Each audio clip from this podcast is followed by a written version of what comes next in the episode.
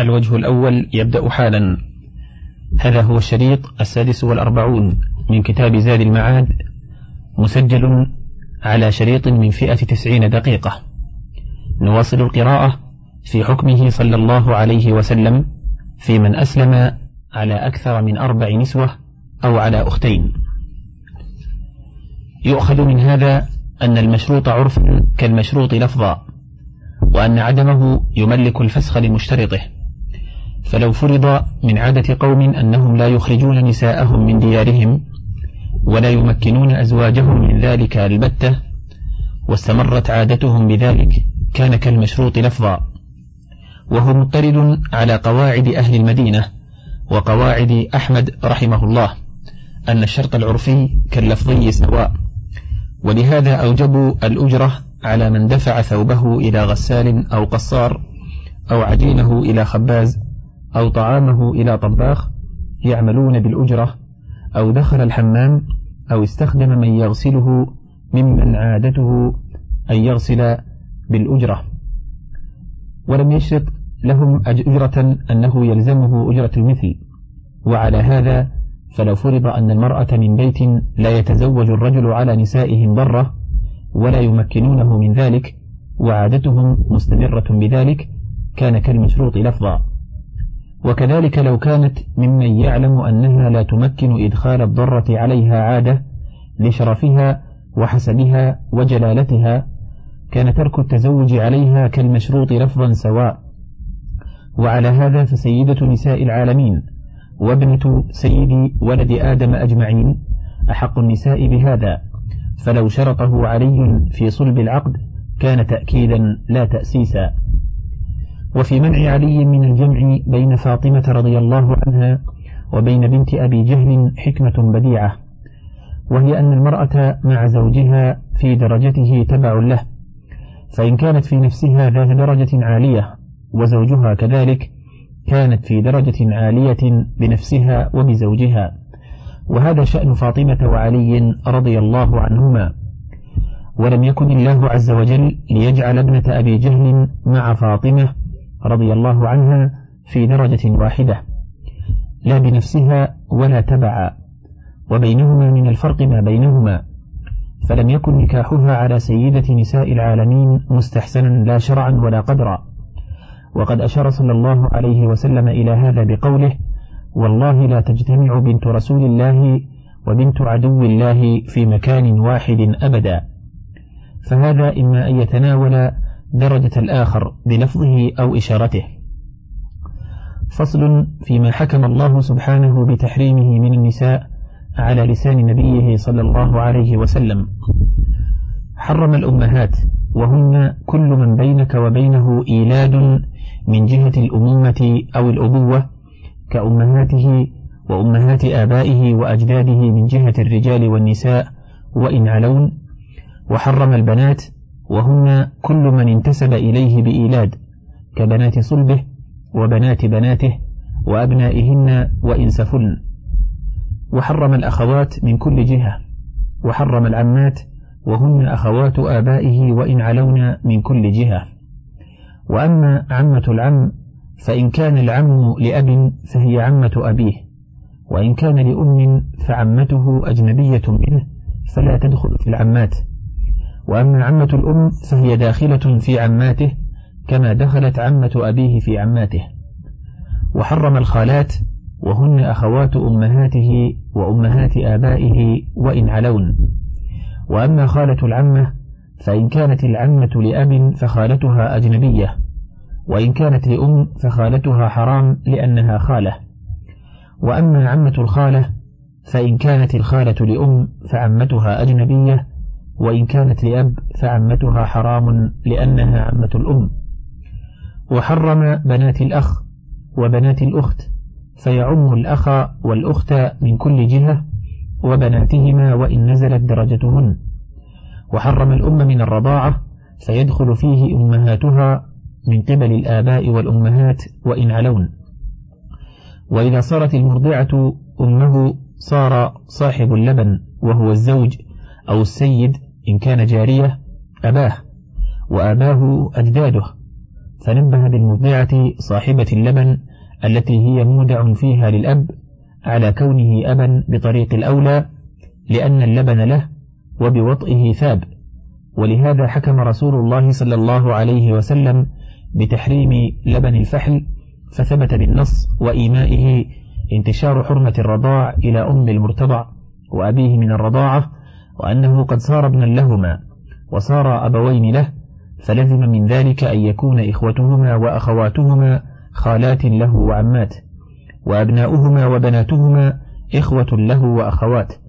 فنبه بقوله وأخواتكم من الرضاعة على انتشار حرمة الرضاع إلى إخوتهما وأخواتهما كما انتشرت منهما إلى أولادهما، فكما صاروا إخوة وأخوات للمرتضع فأخوالهما وخالاتهما أخوال وخالات له وأعمام وعمات له، الأول بطريق النص والآخر بتنبيهه، كما أن الانتشار إلى الأم بطريق النص وإلى الأب بطريق تنبيهه.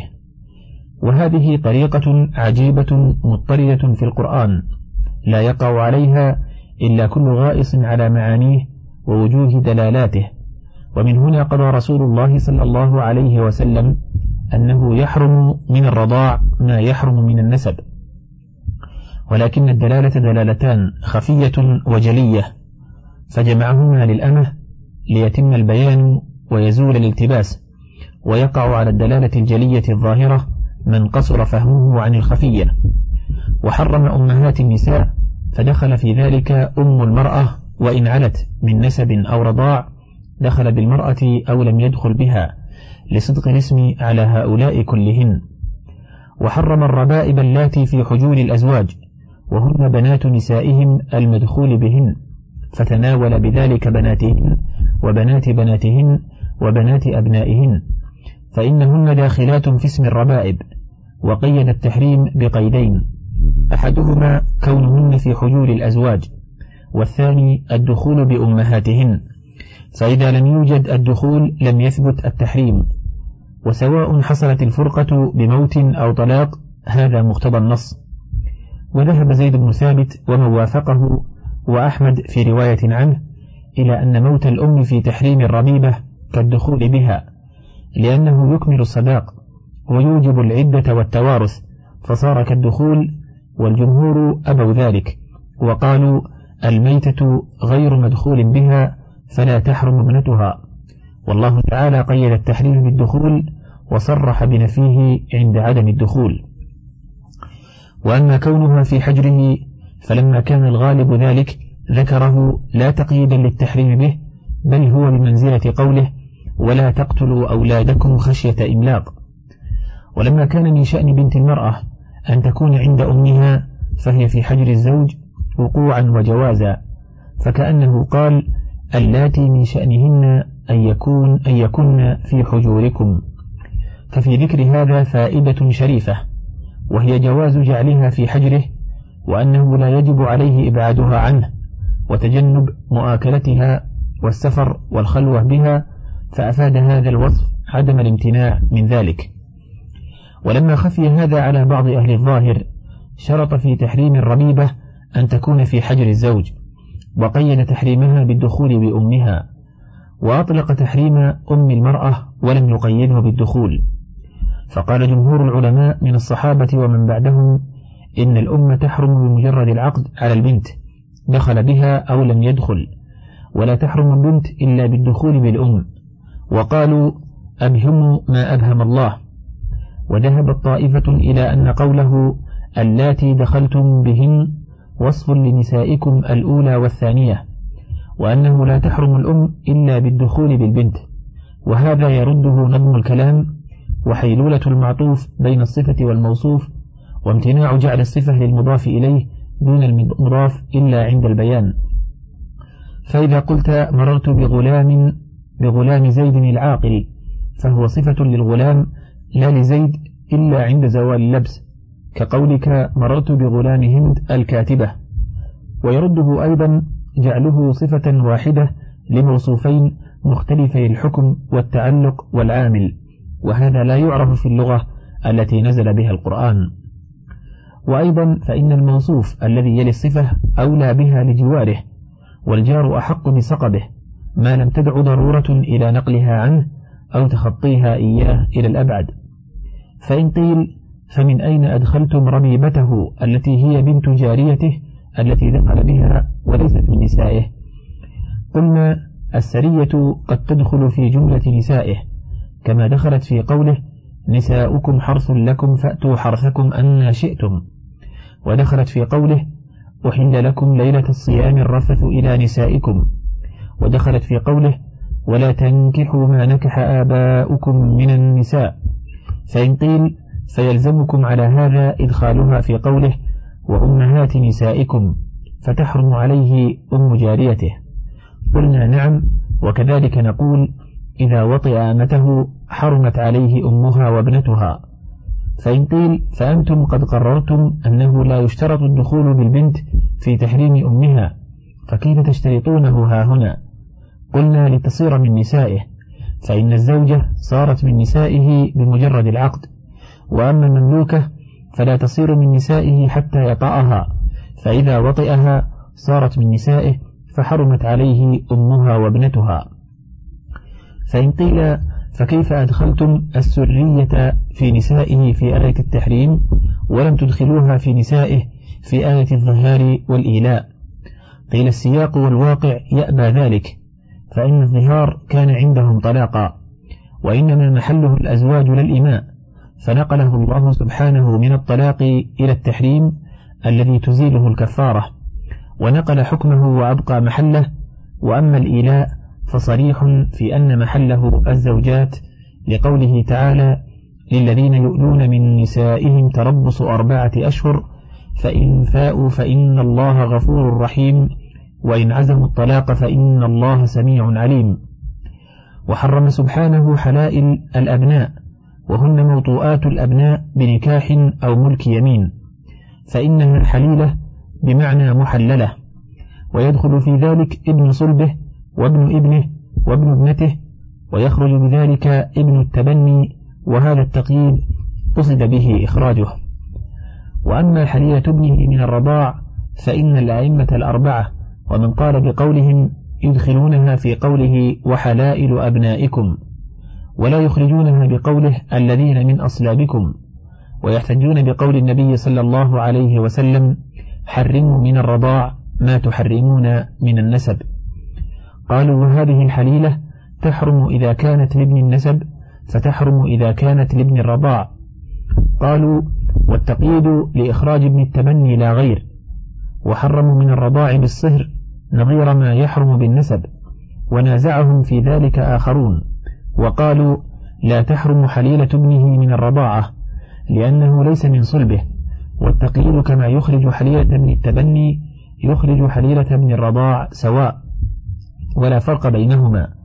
قالوا وأما قوله صلى الله عليه وسلم يحرم من الرضاع ما يحرم من النسب فهو من أكبر أدلتنا وعمدتنا في المسألة، فإن تحريم حلائل الأبناء الآباء والأبناء إنما هو بالصهر لا بالنسب، والنبي صلى الله عليه وسلم قد قصر تحريم الرضاع على نظيره من النسب لا على شقيقه من الصهر، فيجب الاقتصار بالتحريم على مورد النص.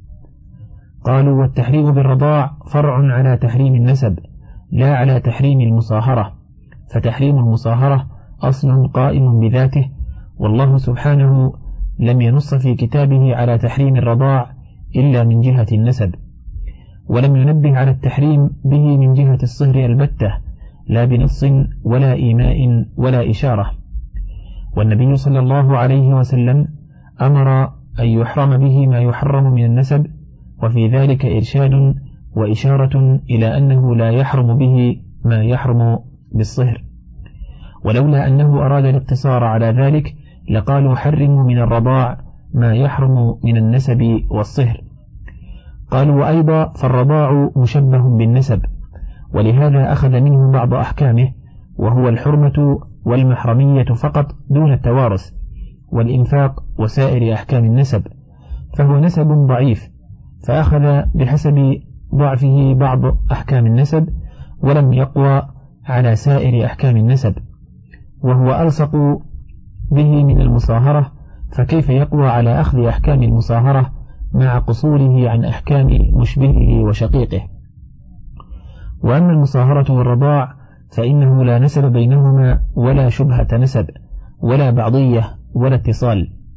قالوا ولو كان تحريم الصهرية ثابتا لبينه الله ورسوله بيانا شافيا يقيم الحجة ويقطع العذر، فمن الله البيان وعلى رسوله البلاغ وعلينا التسليم والانقياد، فهذا منتهى النظر في هذه المسألة، فمن ظفر فيها بحجة فليرشد إليها وليدل عليها، فإنا لها منقادون وبها معتصمون، والله الموفق للصواب.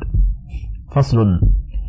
وحرم سبحانه وتعالى نكاح من نكحه من الآباء، وهذا يتناول منكوحاتهم بملك اليمين أو عقد نكاح، ويتناول آباء الآباء وآباء الأمهات وإن علون، والاستثناء بقوله إلا ما قد سلف من مضمون جملة النهي، وهو التحريم المستلزم للتأثيم والعقوبة، فاستثنى منه ما سلف قبل إقامة الحجة بالرسول والكتاب. فصل. وحرم سبحانه الجمع بين الأختين، وهذا يتناول الجمع بينهما في عقد النكاح وملك اليمين كسائر محرمات الآية، وهذا قول جمهور الصحابة ومن بعدهم وهو الصواب. وتوقفت طائفة في تحريمه بملك اليمين لمعارضة هذا العموم بعموم قوله سبحانه والذين هم لفروجهم حافظون إلا على أزواجهم أو ما ملكت أيمانهم فإنهم غير ملومين. ولهذا قال أمير المؤمنين عثمان بن عفان رضي الله عنه أحلتهما آية وحرمتهما آية. وقال الإمام أحمد في رواية عنه لا أقول هو حرام ولكن ننهى عنه، فمن أصحابه من جعل القول بإباحته رواية عنه، والصحيح أنه لم يبح، ولكن تأدب مع الصحابة أن يطلق لفظ الحرام على أمر توقف فيه عثمان، بل قال ننهى عنه. والذين جزموا بتحريمه رجحوا آية التحريم من وجوه، أحدها أن سائر ما ذكر فيها من المحرمات عام في النكاح وملك اليمين، فما بال هذا وحده حتى يخرج منها، فإن كانت آية الإباحة مقتضية لحل الجمع بالملك فلتكن مقتضية لحل أم موطوءته بالملك ولموطوءة أبيه وابنه بالملك، إذ لا فرق بينهما البتة ولا يعلم بهذا قائل. الثاني أن آية الإباحة بملك اليمين مخصوصة قطعا بصور عديدة لا يختلف فيها اثنان كأمه وابنته وأخته وعمته وخالته من الرضاعة، بل كأخته وعمته وخالته من النسب عند من لا يرى عتقهن بالملك كمالك والشافعي. ولم يكن عموم قوله أو ما ملكت أيمانكم معارضا لعموم تحريمهن بالعقد والملك، فهذا حكم الأختين سواء. الثالث أن حل الملك ليس فيه أكثر من بيان جهة الحل وسببه، ولا تعرض فيه لشروط الحل ولا لموانعه، وآية التحريم فيها بيان موانع الحل من النسب والرضاع والصهر وغيره، فلا تعارض بينهما البتة، وإلا كان كل موضع ذكر فيه شرط الحل وموانعه معارضا لمقتضى الحل، وهذا باطل قطعا، بل هو بيان لما سكت عنه لما سكت عنه دليل الحل من الشروط والموانع. الرابع أنه لو جاز الجمع بين الأختين المملوكتين في الوطء جاز الجمع بين الأم وابنتها المملوكتين، فإن نص التحريم شامل للصورتين شمولا واحدا، وأن إباحة المملوكات إن عمت الأختين عمت الأم وابنتها. الخامس أن النبي صلى الله عليه وسلم قال من كان يؤمن بالله واليوم الآخر فلا يجمع ماءه في رحم أختين. ولا ريب أن جمع الماء كما يكون بعقد النكاح يكون بملك اليمين، والإيمان يمنع منه. فصل. وقضى رسول الله صلى الله عليه وسلم بتحريم الجمع بين المرأة وعمتها والمرأة وخالتها، وهذا التحريم مأخوذ من تحريم الجمع بين الأختين لكن بطريق خفي، وما حرمه رسول الله صلى الله عليه وسلم مثل ما حرمه الله، ولكن هو مستنبط من دلالة الكتاب، وكان الصحابة رضي الله عنهم أحرص شيء على استنباط أحاديث رسول الله صلى الله عليه وسلم من القرآن، ومن ألزم نفسه ذلك وقرع بابه ووجه قلبه إليه واعتنى به بفطرة سليمة وقلب ذكي رأى السنة كلها تفصيلا للقرآن وتبيينا لدلالته وبيانا لمراد الله منه، وهذا أعلى مراتب العلم، فمن ظفر به فليحمد الله، ومن فاته فلا يلومن إلا نفسه وهمته وعجزه. واستفيد من تحريم الجمع بين الأختين وبين المرأة وعمتها وبينها وبين خالتها أن كل امرأتين بينهما قرابة لو كان أحدهما ذكر حرم على الآخر، فإنه يحرم الجمع بينهما. ولا يستثنى من هذا صورة واحدة، فإن لم يكن بينهما قرابة لم يحرم الجمع بينهما، وهل يكره على قولين، وهذا كالجمع بين امرأة رجل وابنته من غيرها. واستفيد من عموم تحريمه سبحانه المحرمات المذكورة أن كل امرأة حرم نكاحها حرم وطئها بملك يمين إلا إماء أهل الكتاب، فإن نكاحهن حرام عند الأكثرين، ووطئهن بملك اليمين جائز.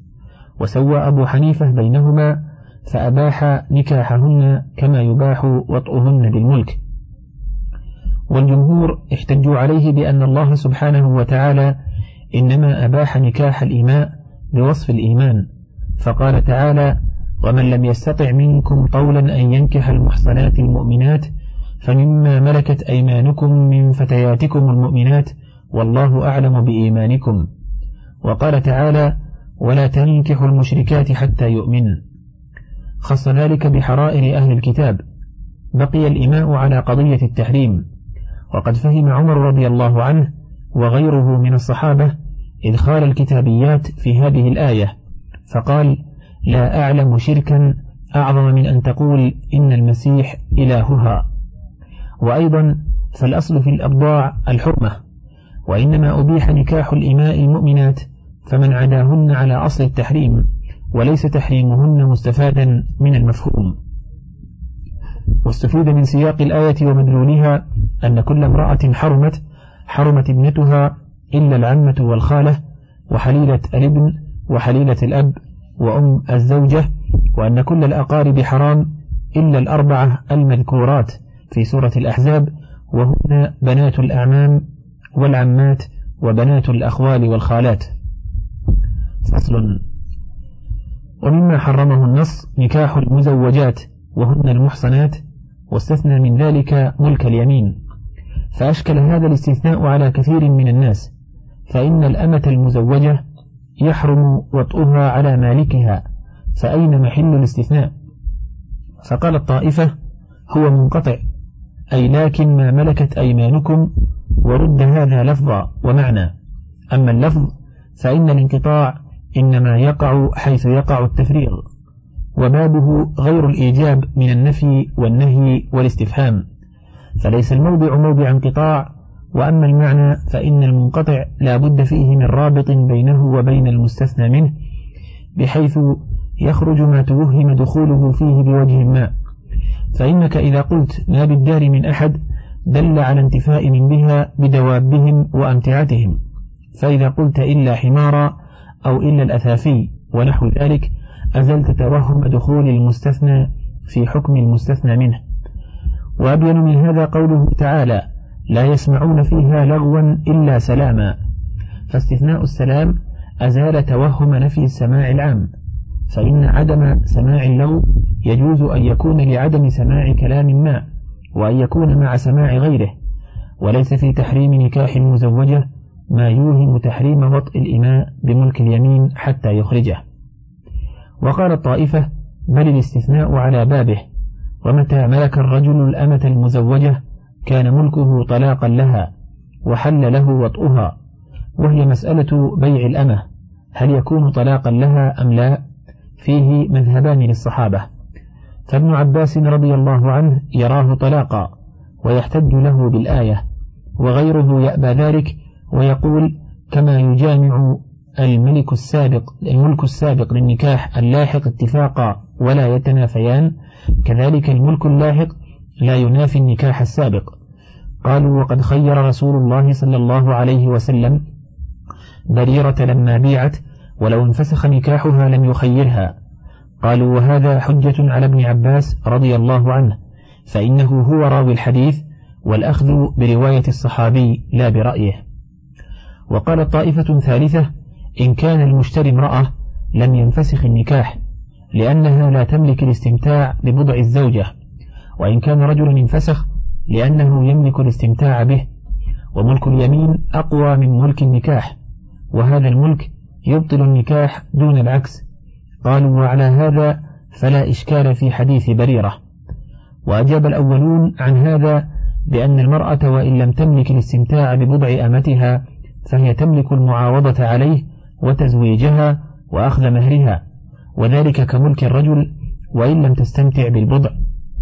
وقالت فرقة أخرى الآية خاصة بالمسبيات، فإن المسبية إذا سبيت حل وطئها لسابيها بعد الاستبراء وإن كانت مزوجة، وهذا قول الشافعي وأحد الوجهين لأصحاب أحمد وهو الصحيح، كما روى مسلم في صحيحه عن أبي سعيد الخدري رضي الله عنه أن رسول الله صلى الله عليه وسلم بعث جيشا إلى أوطاس فلقي عدوا فقاتلوهم فظهروا عليهم وأصابوا سبايا، وكأن ناسا من أصحاب رسول الله صلى الله عليه وسلم تحرجوا من غشيانهن من أجل أزواجهن من المشركين، فأنزل الله عز وجل في ذلك والمحصنات من النساء إلا ما ملكت أيمانكم، أي فهن لكم حلال إذا انقضت عدتهن. فتضمن هذا الحكم إباحة وطئ المسبية وإن كان لها زوج من الكفار، وهذا يدل على انفساخ نكاحه وزوال عصمة بضع امرأته، وهذا هو الصواب، لأنه قد استولى على محل حقه وعلى رقبة زوجته وصار سابيها أحق بها منه، فكيف يحرم بضعها عليه؟ فهذا القول لا يعارضه نص ولا قياس. والذين قالوا من أصحاب أحمد وغيرهم إن وطئها إنما يباح إذا سبيت وحدها، قالوا لأن الزوج يكون بقاؤه مجهولا، والمجهول كالمعدوم، فيجوز وطئها بعد الاستبراء، فإذا كان الزوج معها لم يجوز وطئها مع بقائه، فأورد عليهم ما لو سبيت وحدها وتيقن بقاء زوجها في دار الحرب فإنهم يجوزون وطئها، فأجابوا بما لا يجدي شيئا، وقالوا الأصل إلحاق الفرد بالأعم الأغلب، فيقال لهم الأعم الأغلب بقاء أزواج المسبيات إذا سبينا منفردات وموتهم كلهم نادر جدا، ثم يقال إذا صارت رقبة زوجها وأملاكه ملكا للسابي وزالت العصمة عن سائر أملاكه وعن رقبته، فما الموجب لثبوت العصمة في فرج امرأته خاصة وقد صارت هي وهو وأملاكهما للسابي؟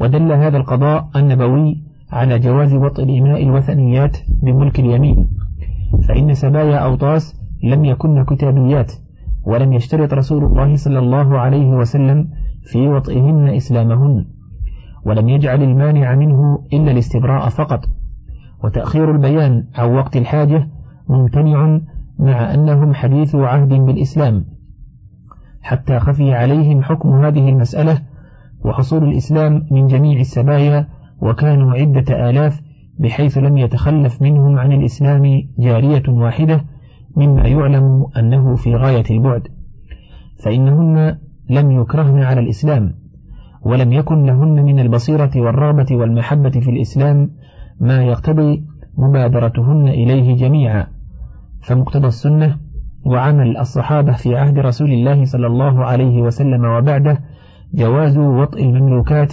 على أي دين كنا، وهذا مذهب طاووس وغيره، وقواه صاحب المغني فيه ورجح أدلته، وبالله التوفيق. ومما يدل على عدم اشتراط إسلامهن ما روى الترمذي في جامعه عن عرباض ابن سارية أن النبي صلى الله عليه وسلم حرم وطأ السبايا حتى يضعن ما في بطونهن، فجعل للتحريم غاية واحدة وهي وضع الحمل، ولو كان متوقفا على الإسلام لكان بيانه أهم من بيان الاستبراء. وفي السنن والمسند عنه لا يحل لامرئ يؤمن بالله واليوم الآخر أن يقع على امرأة من السبي حتى يستبرئها، ولم يقل حتى تسلم. ولأحمد: من كان يؤمن بالله واليوم الآخر فلا ينكحن شيئا من السبايا حتى تحيض، ولم يقل وتسلم. وفي السنن عنه أنه قال في سبايا أوطاس: لا توطأ حامل حتى تضع، ولا غير حامل حتى تحيض حيضة واحدة، ولم يقل وتسلم، فلم يجئ عنه اشتراط إسلام المسمية في موضع واحد البتة. فصل في حكمه صلى الله عليه وسلم في الزوجين يسلم أحدهما قبل الآخر. قال ابن عباس رضي الله عنهما: رد رسول الله صلى الله عليه وسلم زينب ابنته على أبي العاص بن الربيع بالنكاح الأول ولم يحدث شيئا. رواه أحمد وأبو داود والترمذي. وفي لفظ: بعد ست سنين ولم يحدث نكاحا. قال الترمذي: ليس بإسناده بأس. وفي لفظ: وكان إسلامها قبل إسلامه بست سنين ولم يحدث شهادة ولا صداقة. وقال ابن عباس رضي الله عنهما: أسلمت امرأة على عهد رسول الله صلى الله عليه وسلم فتزوجت، فجاء زوجها إلى النبي صلى الله عليه وسلم فقال: يا رسول الله، إني كنت أسلمت وعلمت بإسلامي، فانتزعها رسول الله صلى الله عليه وسلم من زوجها الآخر وردها على زوجها الأول. رواه أبو داود. وقال أيضا: إن رجلا جاء مسلما على عهد رسول الله صلى الله عليه وسلم ثم جاءت امرأته مسلمة بعده فقال: يا رسول الله، إنها أسلمت معي، فردها عليه. قال الترمذي: حديث صحيح. وقال مالك: إن أم حكيم بنت الحارث ابن هشام أسلمت يوم الفتح بمكة، وهرم زوجها عكرمة بن أبي جهل من الإسلام حتى قدم اليمن، فارتحلت أم حكيم حتى قدمت عليه باليمن، فدعته إلى الإسلام فأسلم، فقدم على رسول الله صلى الله عليه وسلم عام الفتح. فلما قدم على رسول الله صلى الله عليه وسلم وثب إليه فرحا، وما عليه رداء، حتى بايعه، فثبت على نكاحهما ذلك. قال: ولم يبلغنا أن امرأة هاجرت إلى رسول الله صلى الله عليه وسلم وزوجها كافر مقيم بدار الكفر إلا فرقت هجرتها بينها وبينه، إلا أن يقدم زوجها مهاجرا قبل أن تنقضي عدتها. ذكره مالك رحمه الله في الموطأ. فتضمن هذا الحكم أن الزوجين إذا أسلما معا فهما على نكاحهما، ولا يسأل عن كيفية وقوعه قبل الإسلام، هل وقع صحيحا أم لا، ما لم يكن المبطل قائما، كما إذا أسلم وقد نكحها وهي في عدة من غيره، أو تحريما مجمعا عليه أو مؤبدا، كما إذا كانت محرما له بنسب أو رضاع، أو كانت ممن لا, مما لا يجوز له الجمع بينها وبين من معه كالأختين والخمس وما فوقهن. فهذه ثلاث صور أحكامها مختلفة. فإذا أسلم وبينها وبينه محرمية من نسب أو رضاع أو صهر، أو كانت أخت الزوجة أو عمتها أو خالتها أو من يحرم الجمع بينها وبينها، فرق بينهما بإجماع الأمة. لكن إن كان التحريم لأجل الجمع خير بين إمساك أيتهما شاء، وإن كانت بنته من الزنا فرق بينهما أيضا عند الجمهور، وإن كان يعتقد ثبوت النسب بالزنا فرق بينهما اتفاقا. وإن أسلم أحدهما وهي في عدة من مسلم متقدمة على عقده فرق بينهما اتفاقا. وإن كانت العدة من كافر، فإن اعتبرنا دوام المفسد أو الإجماع عليه لن يفرق بينهما، لأن عدة الكافر لا تدوم ولا تمنع النكاح عند من يبطل أنكحة الكفار ويجعل حكمها حكم الزنا. وإن أسلم أحدهما وهي حبلى من زنا قبل العقد، فقولان مبنيان على اعتبار قيام المفسد أو كونه مجمعا عليه. وإن أسلم وقد عقداه بلا ولي أو بلا شهود، أو في عدة وقد انقضت، أو على أخت وقد ماتت، أو على خامسة كذلك، أقر عليه، وكذلك انقهر حربي حربية واعتقداه نكاحا ثم أسلم أقر عليه. وتضمن أن أحد الزوجين إذا أسلم قبل الآخر لم ينفسخ النكاح بإسلامه، فرقت الهجرة بينهما أو لم تفرق، فإنه لا يعرف أن رسول الله صلى الله عليه وسلم جدد نكاح زوجين سبق أحدهما الآخر بإسلامه قط. ولم يزل الصحابة يسلم الرجل قبل امرأته وامرأته قبله، ولم يعرف عن أحد منهم البتة أنه تلفظ بإسلامه هو وامرأته وتساوقا فيه حرفا بحرف، هذا مما يعلم أنه لم يقع البتة. وقد رد النبي صلى الله عليه وسلم ابنته زينب على أبي العاص بن الربيع، وهو إنما أسلم زمن الحديبية، وهي أسلمت من أول البعثة، فبين إسلامهما أكثر من ثماني عشرة سنة. وأما قوله في الحديث كان بين إسلامها وإسلامه ست سنين فوهم، إنما أراد بين هجرتها وإسلامه. فإن قيل وعلى ذلك فالعدة تنقضي في هذه المدة، فكيف لم يجدد نكاحها؟ قيل تحريم المسلمات على المشركين إنما نزل بعد صلح الحديبية لا قبل ذلك، فلم ينفسخ النكاح في تلك المدة لعدم شرعية هذا الحكم فيها. ولما نزل تحريمهن على المشركين أسلم أبو العاص فردت عليه. وأما مراعاة زمن العدة فلا دليل عليه من نص ولا إجماع.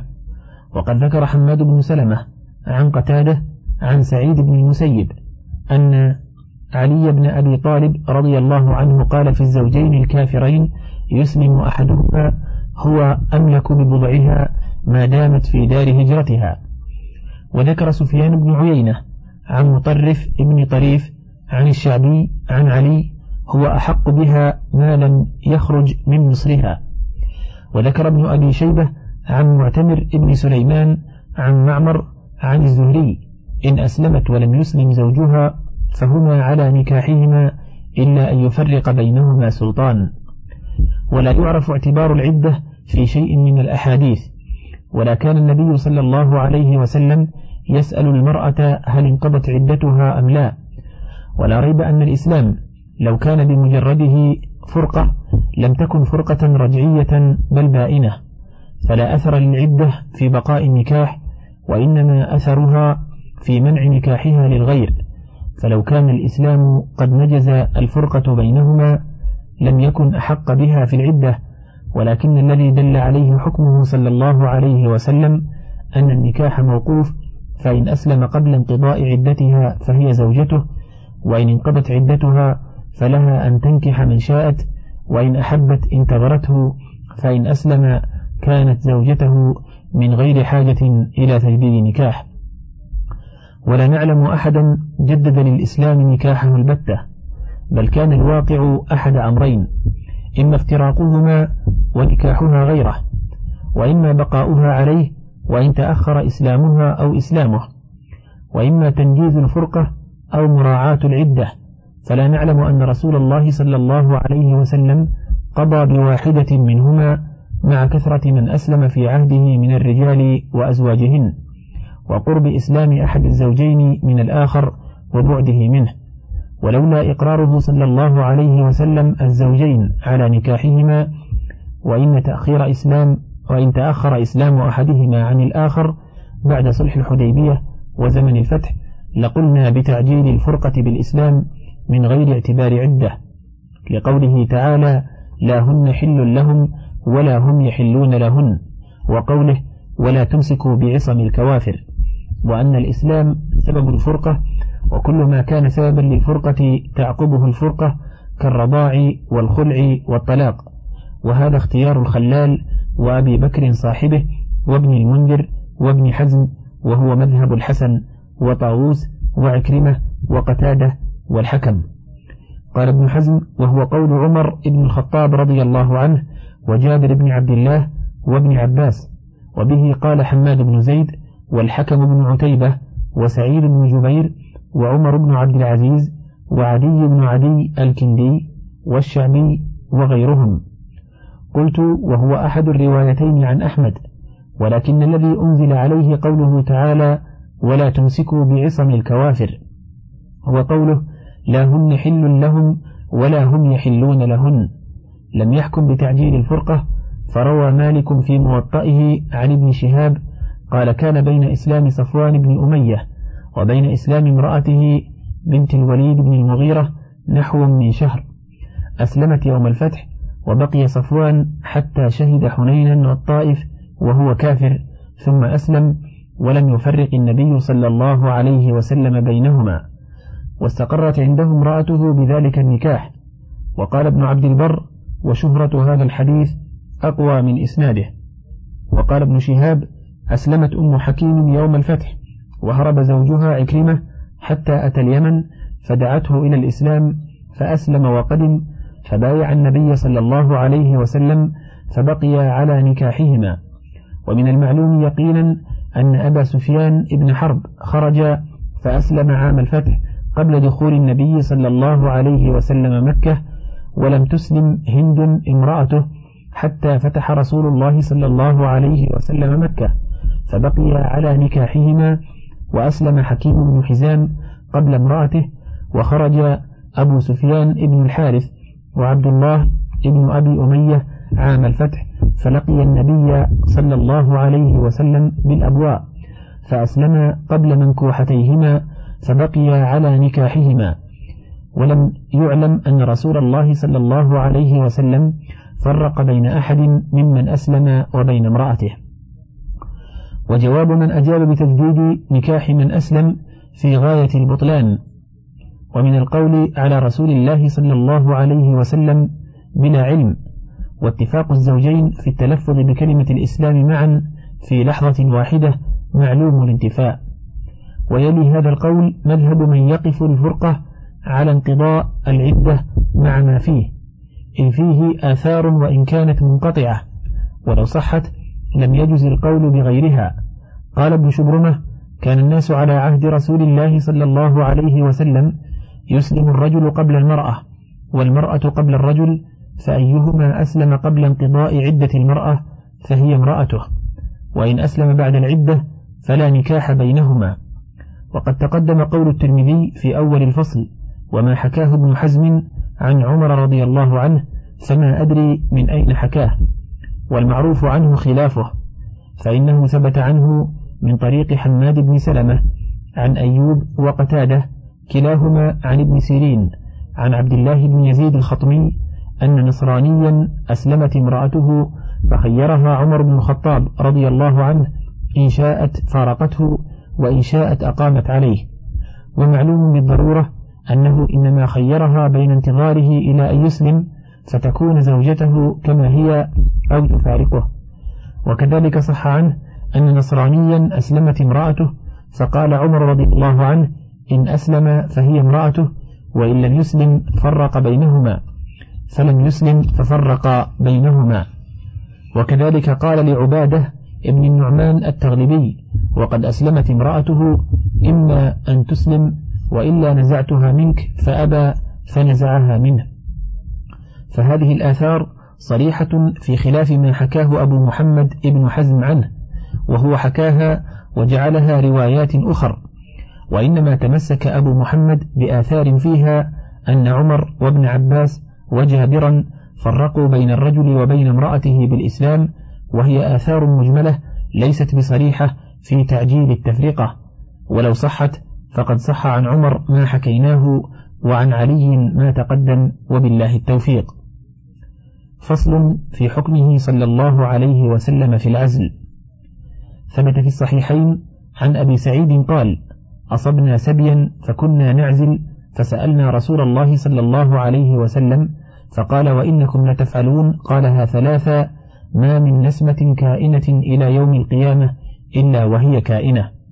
وفي السنن عنه أن رجلا قال يا رسول الله إن لي جارية وأنا أعزل عنها وأنا أكره أن تحمل وأنا أريد ما يريد الرجال، وإن اليهود تحدث أن العزل الموؤودة الصغرى. قال كذبت يهود، لو أراد الله أن يخلقه ما استطعت أن تصرفه.